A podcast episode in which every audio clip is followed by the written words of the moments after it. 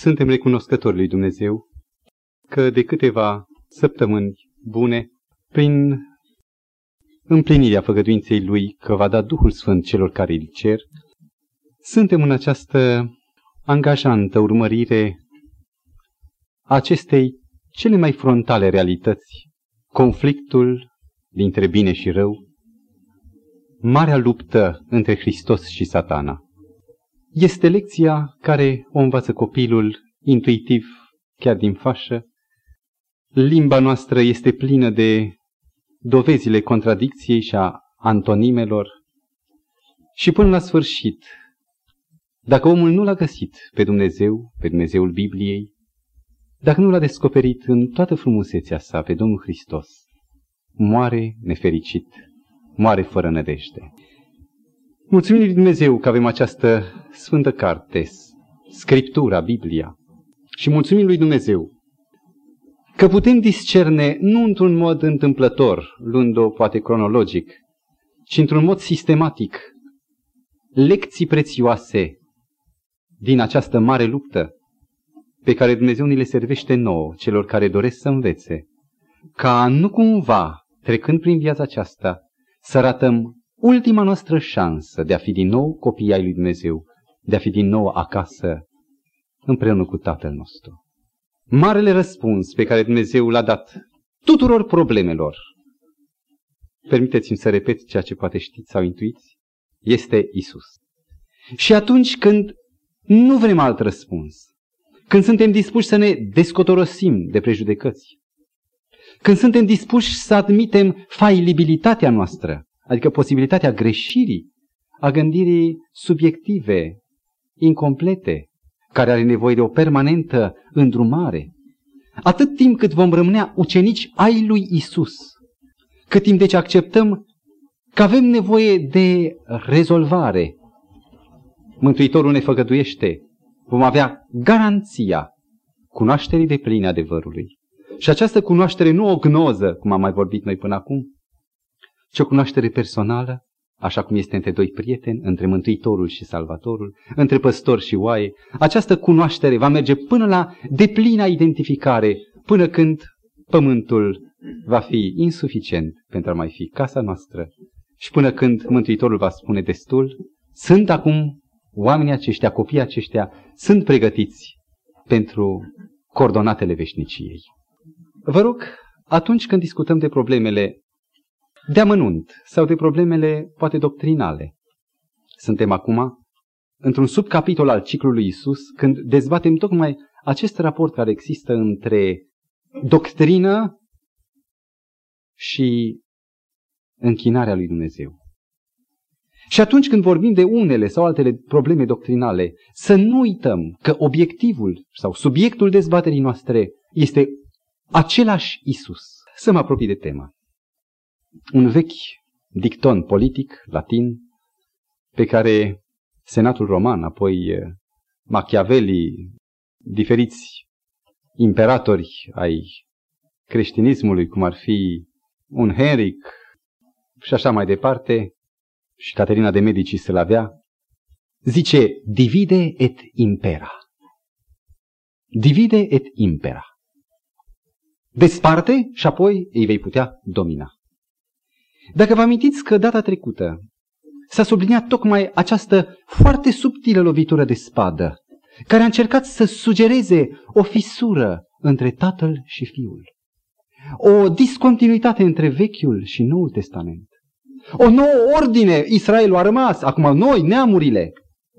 Dacă vă amintiți de subiectul în care iar au apărut personajele din tagma gnosticilor, secolul 2-3, dacă vă amintiți că data trecută am dezvoltat această subtilitate a diavolului, probabil vom putea acum continua de pe avantajul, zic, a reamintirii că Domnul nostru Isus Hristos, pentru acela care caută cuvântul Scripturii, i-a spus-o și o repetă, nu există divizare. Nu există nimic între mine și Tatăl, decât unire. Eu și Tatăl una suntem. Fiul nu poate face nimic de la sine. Tot ce face, face Tatăl care locuiește în mine. Mergând pe firul acesta al fisurii dintre Fiul și Tatăl, se cască în fața noastră o problemă agitată în lumea creștină, în teologia creștină, așa numitul curent sau așa numita opinie a antinomianismului. Adică, ferice de noi că a venit Hristos, a luat tablele, le-a sfărâmat, noi nu mai stăm sub condamnare, ci sub iertare și beneficiem de oblăduirea lui, de părtășia cu el. Nimeni nu se va mai ridica să ne condamne, pentru că legea a fost desfințată. Chiar dacă aceasta este moștenirea unei majorități creștine, între care sunt convins că sunt extraordinar de multe suflete de preț și de valoare, care sunt doar depășiți de o chestiune de informare, nu de dorință. Suntem chemați acum să reafirmăm că singurul nostru temei al crezului este stă scris, temeiul Domnului Hristos. Și ca unii care știm că suntem într-o mare luptă și foarte mulți se află în eșaloane care n-au distins încă cele două steaguri, cele două tabere și frontul din mijloc, suntem chemați să fim dregători de spărturi, să fim glasuri care strigă, atașați-vă de Isus.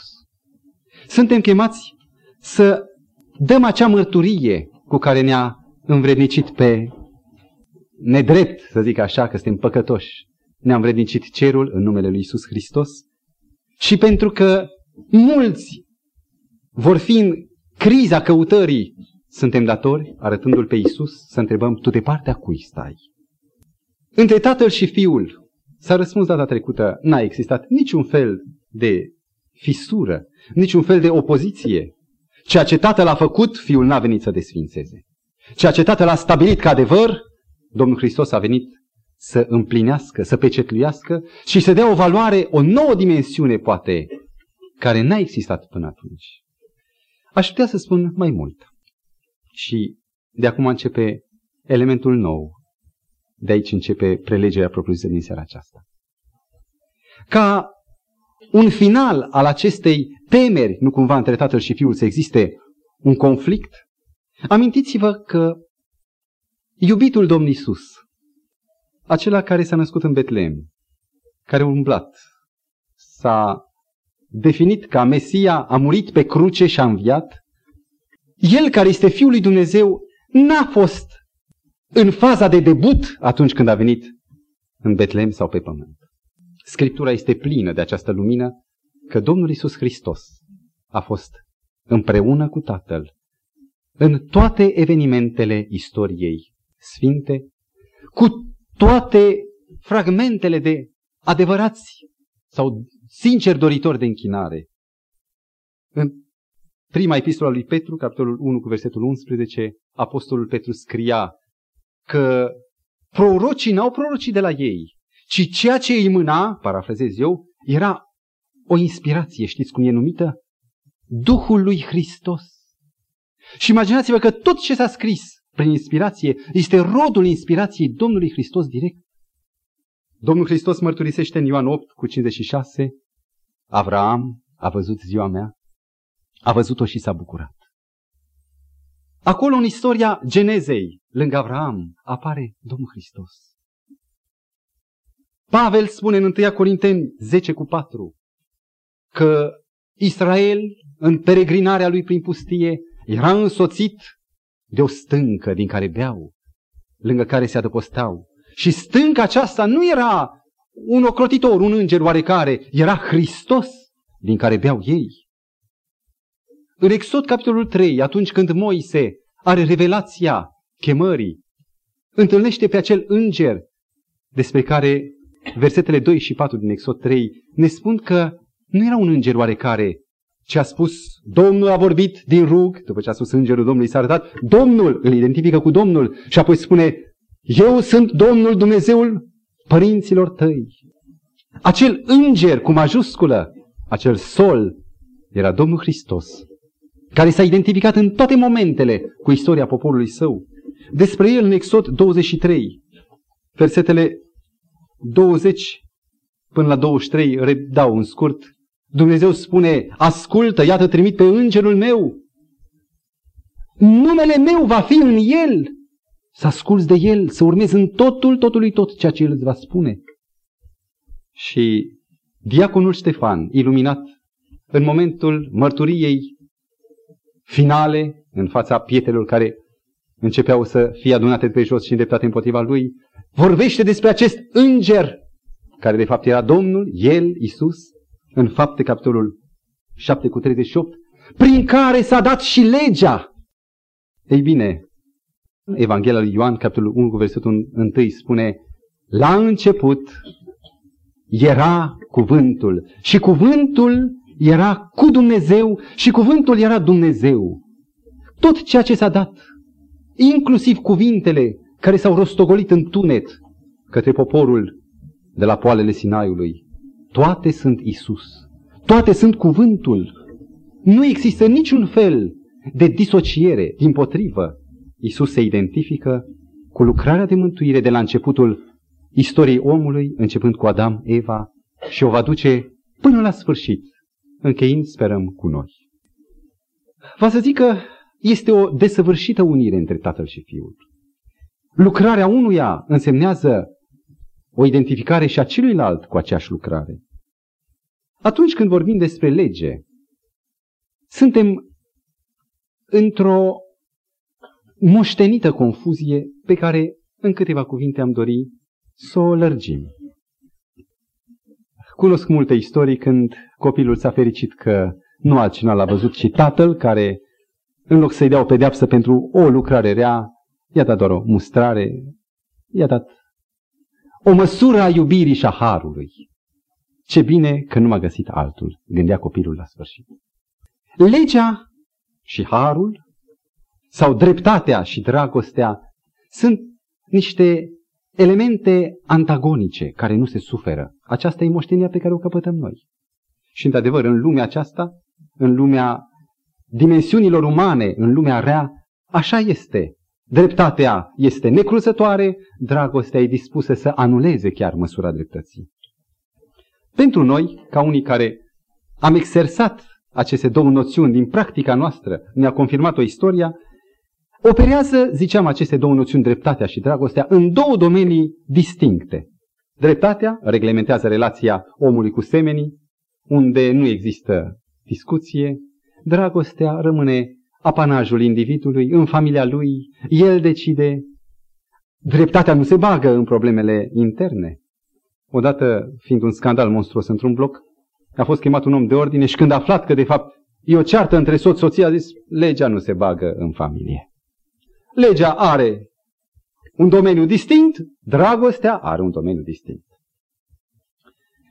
Ei bine, atunci când cercetăm Scriptura, descoperim ceva care poate surprinde și răstoarnă toată viziunea noastră. Relațiile dintre oameni. Oare cine le naște? De unde se nasc ele? Din ce? Pentru ce un om caută pe celălalt om? Care este resortul care deschide relația socială a individului cu semenii? Și o să spuneți simplu, știm, dragostea. Omul e ființă socială tocmai pentru că este dragostea resortul care împinge individul către colectivitate. Dragostea are o funcție socială. Ea naște relațiile, ea le întreține, ea le deosebește. Iar admițând acest adevăr biblic, că dragostea este temeiul relației om cu om, iată deodată domeniul, așa zisul domeniu strict al dreptății, este invadat de dragoste. Și odată cu prezența Domnului Hristos, în inima noastră, acolo unde credeam că dragostea este criteriul de sine stătător, inima noastră devine controlată, judecată de dreptatea lui Dumnezeu. Și apare o judecată la care ne cheamă Dumnezeu, veniți să ne judecăm. Pare că domeniile s-au inversat în credință. Relațiile sociale sunt dominate și trebuie să fie dominate în viața creștină de dragoste, în timp ce problemele intime, personale, sunt dominate de criteriul dreptății. Dacă mergem mai departe, descoperim de fapt o față încă nouă și mai nouă. Ce este dreptatea? Dezbaterea aceasta este pregătitoare pentru apelul pe care îl facem Domnului Hristos de a veni să răspundă El personal din ceea ce găsim din Scriptură în această problemă a conflictului presupus dintre lege și har sau dintre dreptate și dragoste. Ce este dreptatea? Atunci când Dumnezeu spune dreptatea este să nu faci ceva rău lui tău. Înțelegem din aceasta că cel care face binele și se abține de la rău are un motiv care se acoperă cu dragostea. Dragostea se manifestă față de aproapele său, nu lovindu-l, nu lezându-l. Dragostea în acțiune se numește dreptate.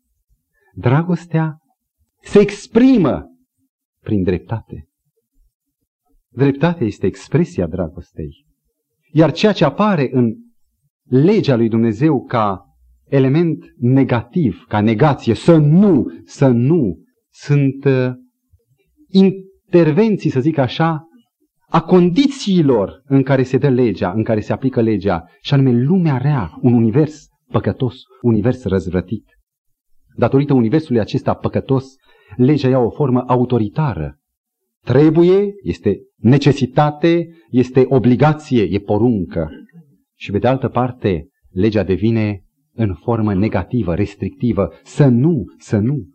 Pentru că din inima mea, ca și din a dumneavoastră, permanent dau să izvodească uh, izvoare rele, păcătoase. Dorim ceva mai mult. Dorim ca problema sau conflictul, presupusul conflict dintre dreptate și dragoste, să fie rezolvat, dar nu prin raționamente sau argumente. Vă amintiți că unicul răspuns pe care îl are cerul și în care găsim sursa tuturor rezolvărilor, tuturor împăcărilor de probleme, este Domnul Hristos.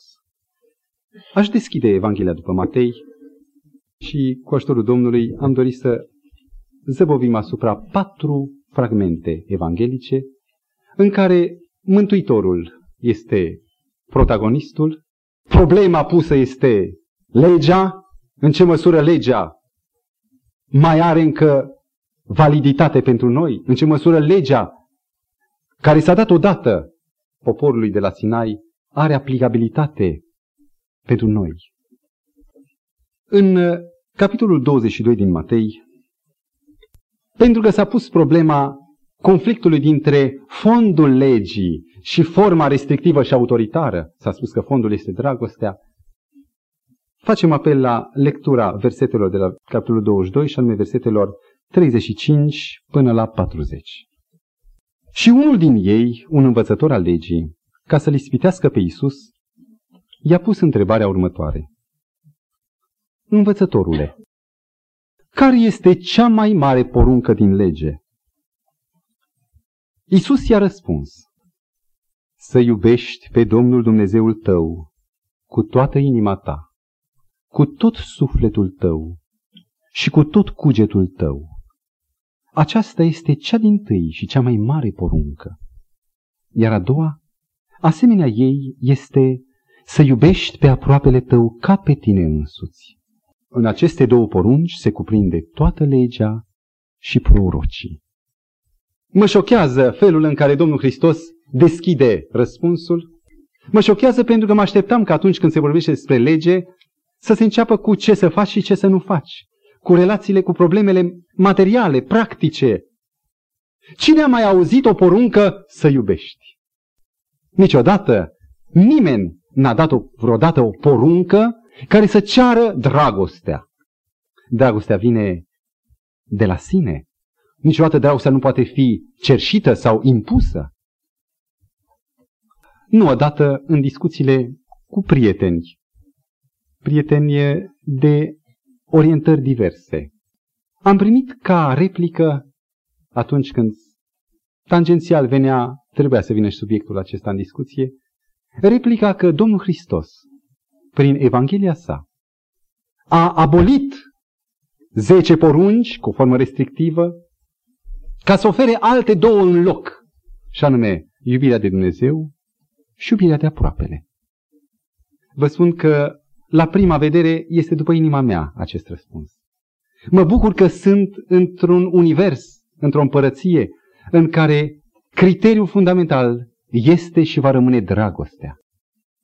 Prima parte însă a tezei că Domnul Hristos a abolit ceva care a fost înainte recunoscut ca fiind adevăr, ca fiind sfânt, drept și bun, mă tulbură.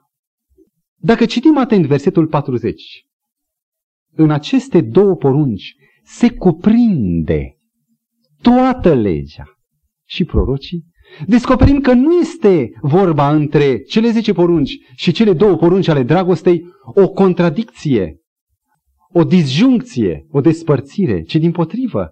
Este o suprapunere, cuvântul cuprinde. La ce se referă?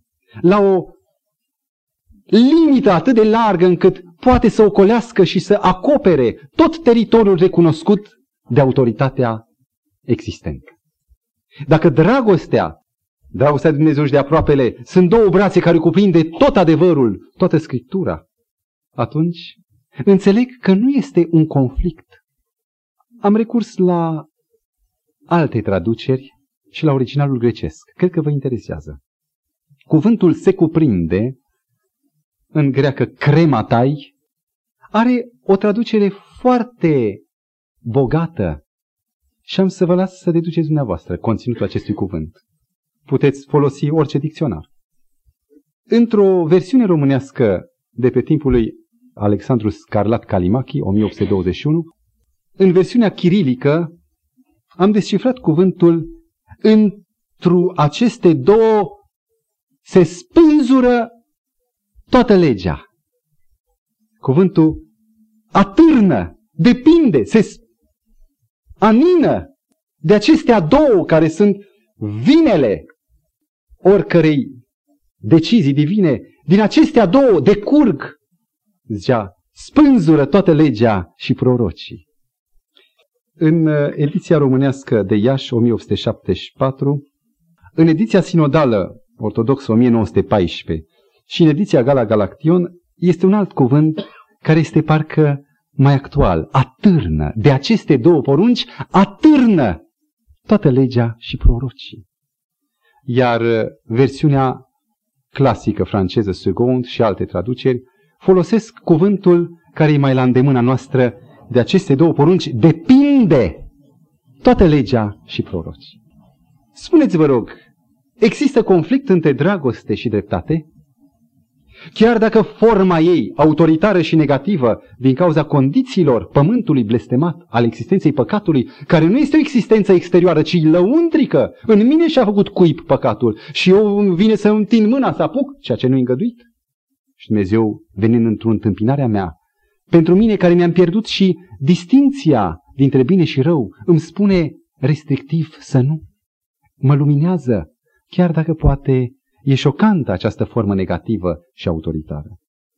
Și aș dori să reținem că din dezbaterea despre formă și fond în ceea ce vrește legea, Mântuitorul subliniază că în dragoste nu se cuprinde doar extensiv orice poruncă și tot ceea ce decurge, adică Vechiul Testament.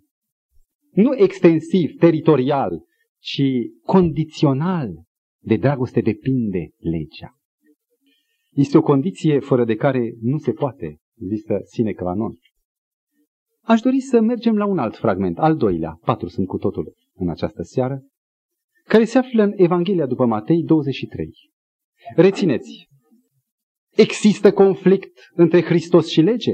A venit Domnul Hristos să dărâme ceea ce Dumnezeu a statuat și de fapt am aflat din prezența lui în Vechiul Testament, că el însuși a statuat odată cu Tatăl. El a fost chiar cuvântul care a rostit acestea.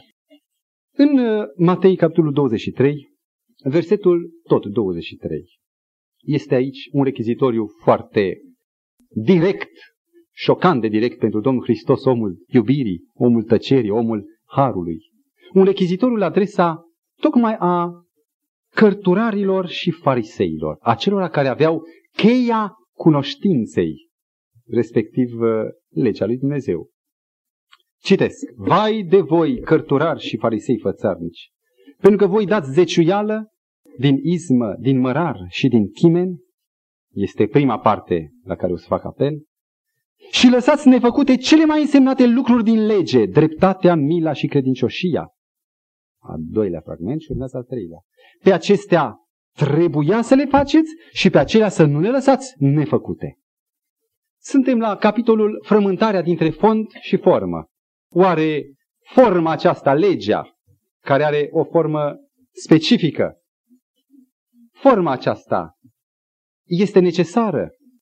Mi-amintesc de spiritul iudaic care privea ca la un vițel de aur la forma legii, care găsea din a face ce zice legea, legalismul adică, ca fiind calea de recomandare pentru cer sau îndreptățirea. Iar Domnul Hristos, mai întâi în primul fragment al versetului 23, afirmă concepția aceasta iudaică de idolatrizare a literei. Voi faceți, dați zecime din chimen, izmă, mărar, este o lucrare categorie, e chestie de formă. Inima omului poate să fie răpitoare ca un lup, în timp ce forma se poate săvârși în tocmai. Exista chiar o practică în poporul Israel a fățărniciei, a acestei mare vlavi de formă, uitând de fapt, segmentul al doilea al textului, fondul. În ce constă fondul legii? Nu forma, forma. A face, a drege, a da. Care este conținutul, fondul legii?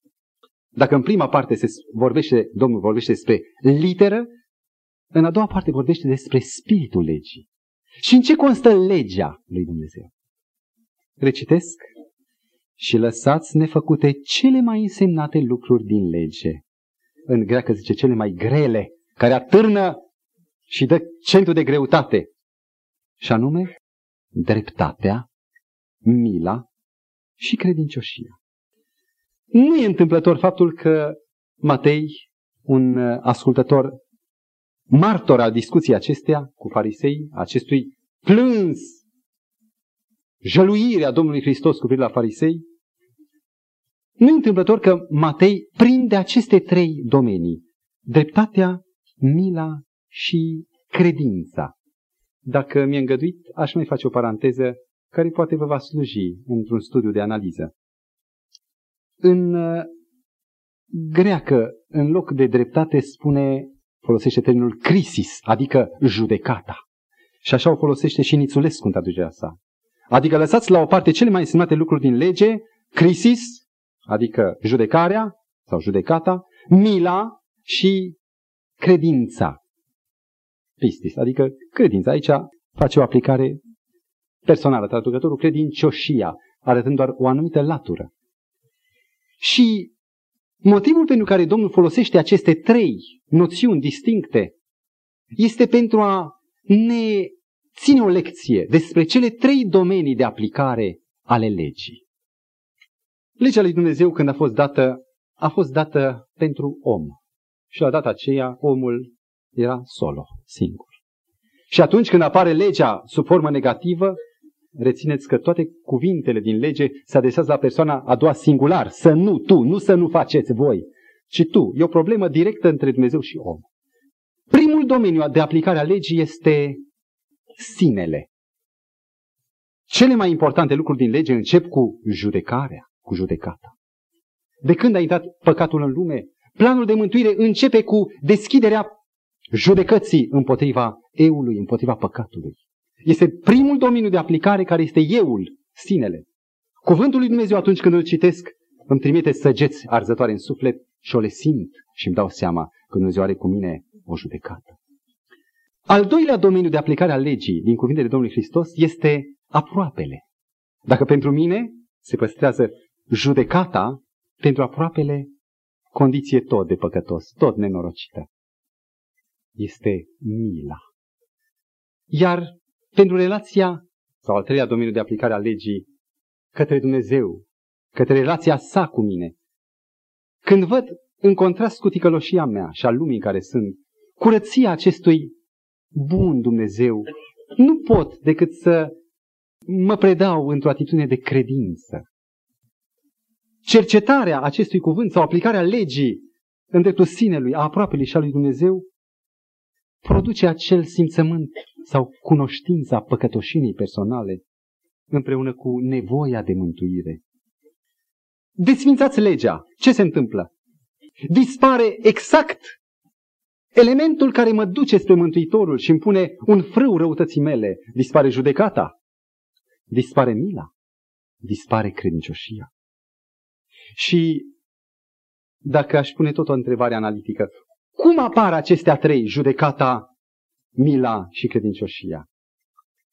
Așa după cum lumina albă a soarelui se reflectă și de culori diferite în funcție de suprafața pe care cade și care absoarbe sau redă o anumită radiație luminoasă, de aceea există roșu, există galben, există albastru, maro, negru, în funcție de reflectare a luminii care cade, în aceeași măsură, toate acestea trei, judecata, mila și credința sau credincioșia, sunt expresii ale aceleiași dragoste divine care cade peste noi. Din dragoste, deci dacă dragostea ia o atitudine față de dragostea divină cade asupra stării mele de păcătoșenie, se naște simțământul de cercetare de sine. Când dragostea divină mă mână spre aproapele, se produce mila. Și atunci când dragostea divină îmi ridică ochii spre Tatăl, se naște credința. Iubindu-L pe Dumnezeu, pot să mă încred în El, pot să cred în El. Care este fondul legii? Forma am înțeles-o. Să faci, să faci, să faci. Sau să nu faci, să nu faci, să nu faci. Care este fondul legii? Cuvântul Domnului Hristos spunea dragostea în esență. Ce însemnează a desfința legea? Nu pot vorbi despre un univers de haos în care lipsește dragostea cu aplicațiile ei, în care legea, produsul iubirii lui Dumnezeu, a unui Dumnezeu care iubire, ar face loc doar diavolilor și întunericului. Dacă parcurgem Evangheliile, găsim că cele mai directe confruntări i le-au produs Domnului tocmai cărturarii și fariseii. Cărturarii care erau mari străjitori ai legii. De fapt, ce însemnează cărturar? Cercetător al Torei. Tora era cartea de căpătâi, împreună cu tot ceea ce putea inteligența omenească să adauge, să amestece lângă revelația divină. De ce oare se nășteau atâtea conflicte între păzitorii legii și Domnul Hristos? Cumva Domnul Hristos a fost împotriva legii, a adus ceva nou. Intrăm în atmosfera Noului Testament. Și vom observa că la tot pasul Mântuitorul este atacat, este acuzat, ai făcut altfel, de ce faci așa? Și pot spune că da, Domnul Hristos a dus ceva nou. A dus un element care a fost cu totul împotriva, dar nu a legii. Rețineți, vă rog ci împotriva interpretării legii. Pe de o parte, pe de altă parte, împotriva spiritului legalist al timpului său. Vom vorbi despre cele două aspecte în următoarele două fragmente evanghelice care urmează. Vă rog să deschideți Evanghelia după Matei, capitolul 5. De fapt, ar trebui să parcurgem mult. Trei capitole din Matei, respectiv predica de pe munte. Și înainte de a citi câteva elemente de aici, Aș vrea să vă imaginați că participați la o ședință de tribunal. Distingem, pe de o parte, avocații apărării, pe de altă parte, avocații acuzării. Într-o parte, în stânga și mai sus, este procurorul sau procurorii, dacă sunt mai mulți, și la mijloc, între o mână de oameni docți și directori ai legii, găsim judecătorul care este președintele acelei comisii. De ce credeți dumneavoastră că sunt atât de mulți care participă la, un, la o pronunțare de sentință? De ce atât de mulți iau în discuție și cercetează? N-ar fi suficient un singur om care cunoaște legea să spună tu ai dreptate, tu ai greșit. Și dacă începeți să-i ascultați, veți vedea că fiecare dintre elemente dezvoltă o sumedenie de legi și articole de lege foarte deosebite unele de altele și mă întrebați oare de ce? Ce fac ei aceștia acum? E simplu. Legea este un termen foarte general și de principiu, în principiu. Marea problemă nu este legea, ci interpretarea legii. Nu e suficient să ai criteriul general și în principiu. Este nevoie ca să găsești criteriul particular și aplicarea principiului. Și aici intrăm în acest foarte larg și mare capitol numit interpretarea legii.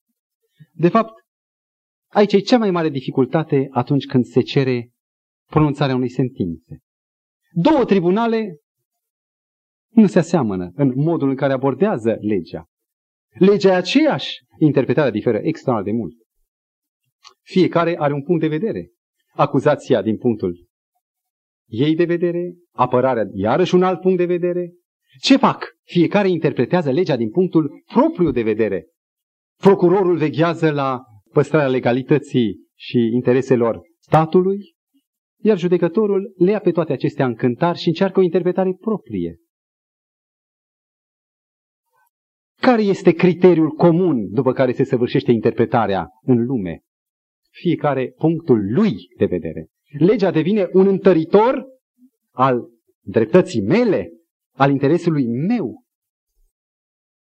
Iar dacă Domnul Hristos vine și revoluționează viziunea și interpretarea legii, tocmai în aceasta stă noutatea pe care o aduce Domnul Hristos și conflictul pe care are Domnul nu cu legea lui Dumnezeu, care e sfântă, dreaptă și bună, ci cu felul în care iudeii interpretau această lege. Dacă citiți dumneavoastră cuvântarea de pe munte, veți găsi, începând de la versetul 21, următoarea introducere de idee. Ați auzit că s-a zis celor din vechime, nu știu cum, versetul 22, dar eu vă spun. Și foarte mulți indică cu degetul asupra acestui cuvânt, dar eu, ca și cum ar fi o replică, o dărâmare și o instituire a unei noi ordini. Aș vrea să cercetăm puțin aceste dar eu, care apar de câteva ori. În versetul 21, de exemplu, se tratează porunca șasea. Deci, legea e în discuție, dar nu legea în sine, ci interpretarea ei după priceperea cărturarilor. Și atunci când Domnul Hristos zice, dar eu vă spun, la textul să nu ucizi, că ori și cine se mânie pe fratele său, va cădea sub pedeapsa judecății și așa mai departe. Prin aceasta Domnul Hristos neagă porunca șasea, desfințează porunca când zice dar eu, sau desfințează interpretarea îngustă, egoistă și la nivelul formei pe care o dădeau farisei și cărturarii. Ce face Domnul Hristos cu porunca șasea în acest caz? O anulează sau îi dă profunzime, îi dă lumină, perspectivă? Versetul 27. Mântuitorul tratează porunca a șaptea, adulterul. Atunci când el zice, dar eu vă spun, cumva desfințează porunca șaptea? Sau din potrivă îi deschide nebănuite aspecte și direcții de aplicare, spunând că problema curăției nu e o chestiune de raport exterior, social, ci o problemă a cugetului. Desfințează Domnul porunca? De la o parte categoric interpretarea iudaică, ca să lase legea să fie așa cum a dat-o Dumnezeu și să ne invite să o aprofundăm în spiritul ei. Apoi, în versetul 33 se vorbește despre porunca treia, să nu iei în deșert numele Domnului Dumnezeului tău. Aici ce să nu juri, e vorba de invocarea numelui lui Dumnezeu. Desfințează Domnul legea când spune eu vă zic să nu jurați nici de cum? Sau din potrivă îi dă o profunzime și o semnificație spirituală acestei litere? În versetul 38 găsim un alt fragment, și anume Ați auzit că s-a zis ochi pentru ochi și dinte pentru dinte, în care Domnul citează un fragment preferat al iudeilor, care reglementa relația socială. Imaginați-vă că un judecător ar aplica iertarea și iubirea pentru oricine. Nu e așa că răul s-ar înmulți nespus? Este nevoie să existe pe plan social al judecătorului niște corespondente pentru orice nelegiuire și o aplicare strictă a pedepsei pentru corecție, pentru stăvilirea răului. Nenorocirea era că interpretarea iudaică își însușea dreptul nu pe planul judecătorului, pe plan social, ci pe plan individual să folosească această lege a ochiului pentru ochi și a dintului pentru dinte. Când Domnul Hristos le spune, nu, lăsați-o pe ea acolo unde e, iar voi, ca lege individuală, nu faceți apel la legea socială, ci păstrați principiul dragostei. Deci reglementează o bună înțelegere în versetul 43 Citesc. Ați auzit că s-a zis să iubești pe aproapele tău și să urăști pe vrăjmașul tău. Am căutat cu strășnicie toată Scriptura. Am citit-o urmărind special această poruncă. Ați găsit-o dumneavoastră unde se află? Să urăști pe vrăjmașul tău? Din potrivă spune să ai milă de egiptean. Să nu urăști pe Moabit. Sunt atâtea momente în care niciodată nu se afirmă aceasta, ci din potrivă. Contrarul. Aceasta este interpretarea rabinică pe care Domnul direct o anulează. Dar eu vă spun, iubiți pe vrăjmași. Nu legea o anulează, ci interpretarea rabinică. În capitolul 6, versetul 5, se discută despre porunca a doua, felul în care este rogi, închinarea, și iarăși o lărgește, nici de cum nu anulează, ci dă profunzimea spirituală. Și în 6 cu 24 se vorbește despre porunca întâi, unicitatea Dumnezeului, să n-ai alt Dumnezeu. În niciuna din aceste, dar eu vă zic, nu apare un conflict între el și lege, ci între el și interpretarea falsă. Pentru că principiul de interpretare a Domnului Hristos n-a fost interesul meu, cum este la oameni, ci, citesc câteva versete, Ioan 5 cu 30. Eu nu pot să fac nimic de la mine. Nu caut voia mea. Punctul de vedere pentru interpretare egoistă, nu voia mea, ci voia celui ce m-a trimis. Iar în Ioan 8 cu 29 scrie, Totdeauna fac ce îi este plăcut tatălui meu. Dacă am folosit acest spirit al interpretării legii, s-ar deschide universul evanghelic nu numai de la Matei încoace, ci asupra întregului raport biblic, asupra tuturor relațiilor lui Dumnezeu cu oamenii din totdeauna.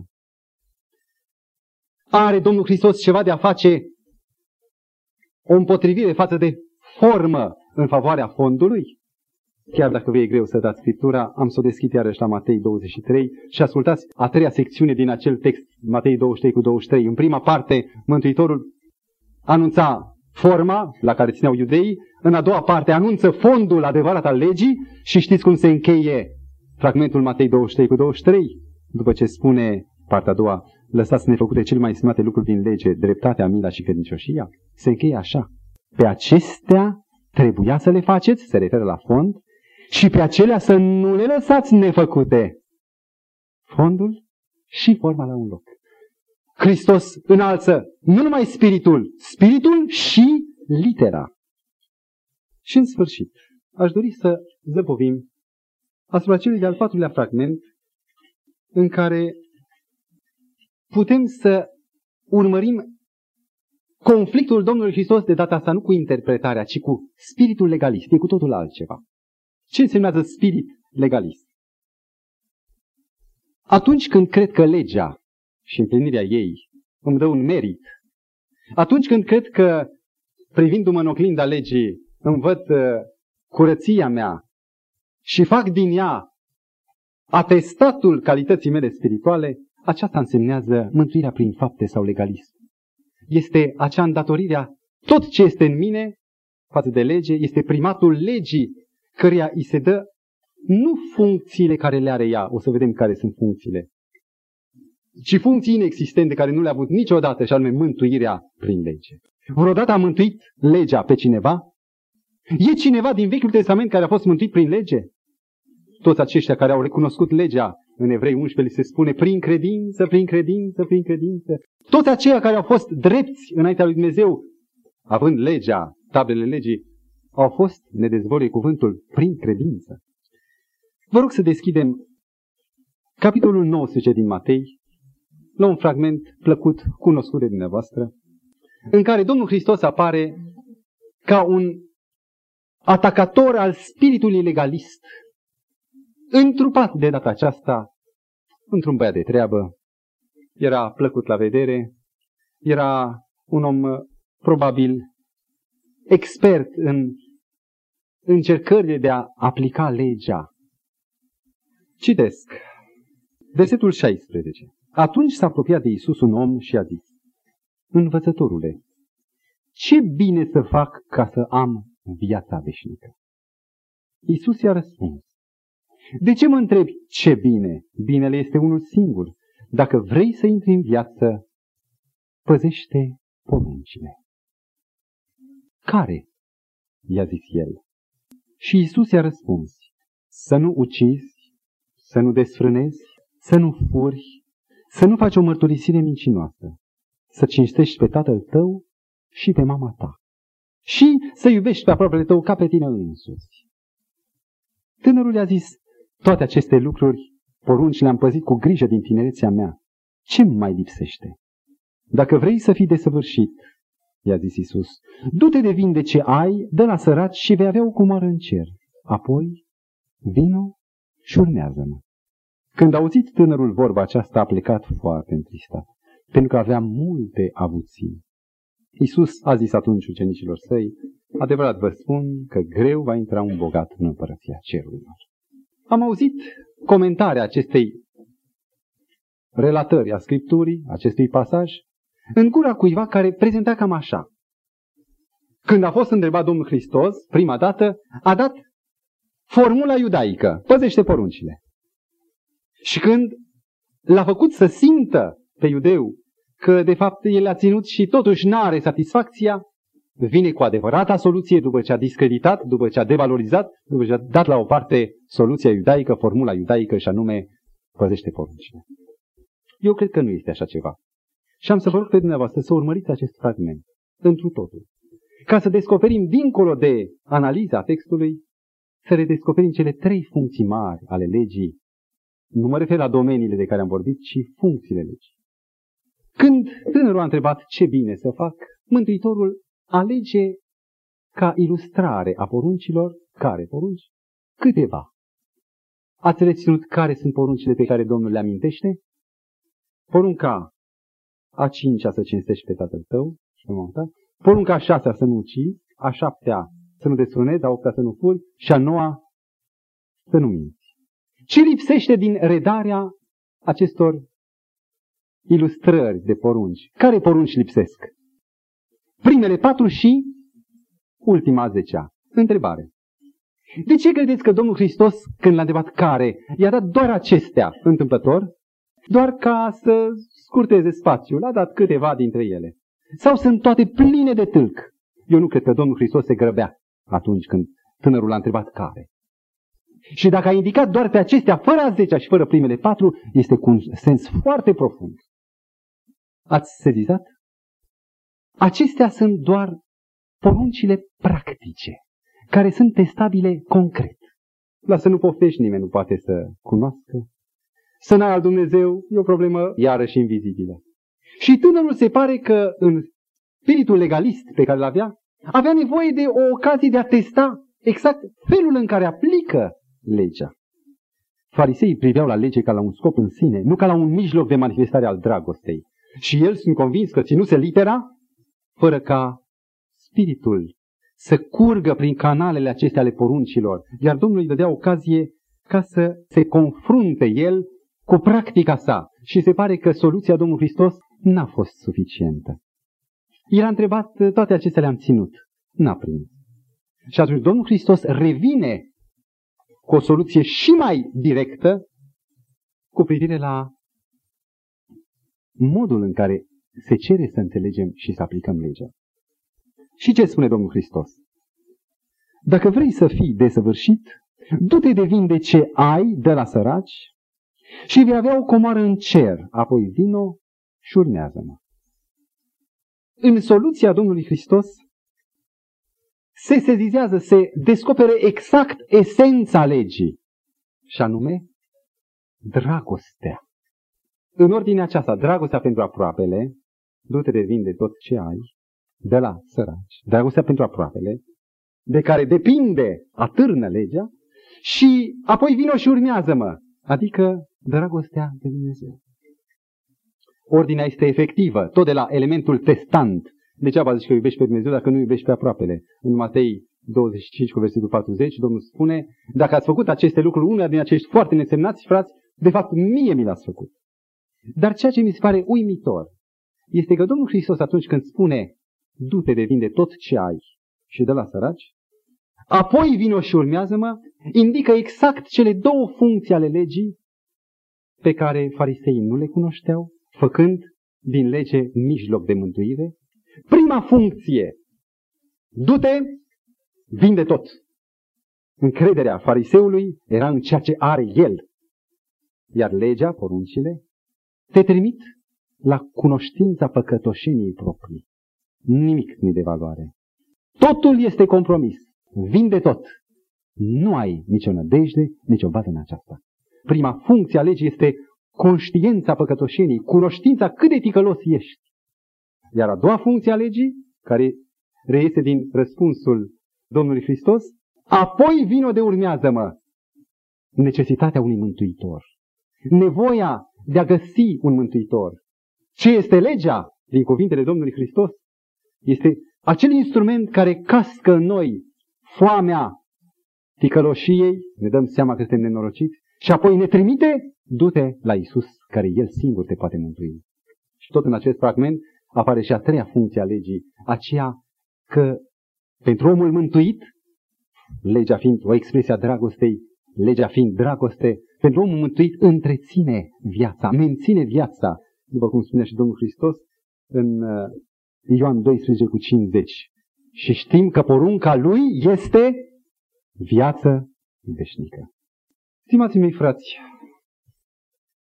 nu contează ce spune lumea astăzi. Nu contează care este opinia populară cu privire la Isus și lege. Evanghelia este limpede. Cuvântul Scripturii dezvăluie că Domnul Hristos a fost una cu Tatăl. Că El a venit, așa cum spune prorocul Isaia, capitolul 42, cu versetul 21. A venit să vestească o lege mare și minunată. A venit să-i dea o semnificație plină de acuratețe, eliberată de interpretările fariseilor. Să ofere nu numai legea, ci și o interpretare după voia lui Dumnezeu. Dacă Domnul Hristos se identifică cu cuvântul, dacă El se identifică cu adevărul, și legea este adevărul, legea e în cuvinte, dacă El se identifică cu legea, eu sunt calea, adevărul și viața. Dacă El spune despre sine, n-am venit să stric, ci să o împlinesc. Eu am păzit poruncile tatălui meu, Ioan 15 cu 10, și rămân în dragostea lui. Dacă se dă el pe sine ca normă și măsură, adevărată măsură a legii, cum am putea noi să rămânem în acea gândire disociată, în care dreptatea și dragostea se înfruntă și se luptă, în care Vechiul Testament este oponentul Noului Testament, în care Israel se opune neamurilor, Rețineți, vă rog, când Domnul Hristos se afirmă în tot adevărul, suntem somați și noi să afirmăm de partea cui stăm. Există o mare luptă de la început. Aceeași mare luptă care a debutat în grădina Idenului prin iscusita limbă a șarpelui. Există o mare luptă în care am fost antrenați cu toții. Stăm lângă stă scris, stăm pe baza adevărului sau nu e suficient să credem cum crede o majoritate. Aș dori să mă apropii de ultimele două cuvinte aflate în Evanghelia după Ioan. Capitolul 8, cu versetul 47. Cine este din Dumnezeu, ascultă cuvintele lui Dumnezeu. Voi de aceea n-ascultați, pentru că nu sunteți din Dumnezeu. De partea cu ești? Din cine ești tu? Ești unul dintre aceia despre care Domnul spune, cei ce ascultă și împlinesc cuvântul lui Dumnezeu îmi sunt frate, mamă și soră. Facă bunul Dumnezeu ca în această frământare, care cred că și ajunge apogeul în timpurile noastre, când oamenii sunt atât de versați în lansarea și fălfâirea ideii că Isus a venit să abolească legea lui Dumnezeu, să recunoaștem adevărul, să luăm pe Iisus unica noastră țintă, unicul nostru reper, că atunci când vom fi confruntați practic, mai practic decât tânăr bogat, să putem fi martori ai lui Dumnezeu, să descoperim modul armonic al Evangheliei în care dreptatea și iubirea se sărută. Facă Domnul să fim prilejurile lui Dumnezeu de a mărturisi despre dragostea lui cea mare din totdeauna și până în veci. Amin.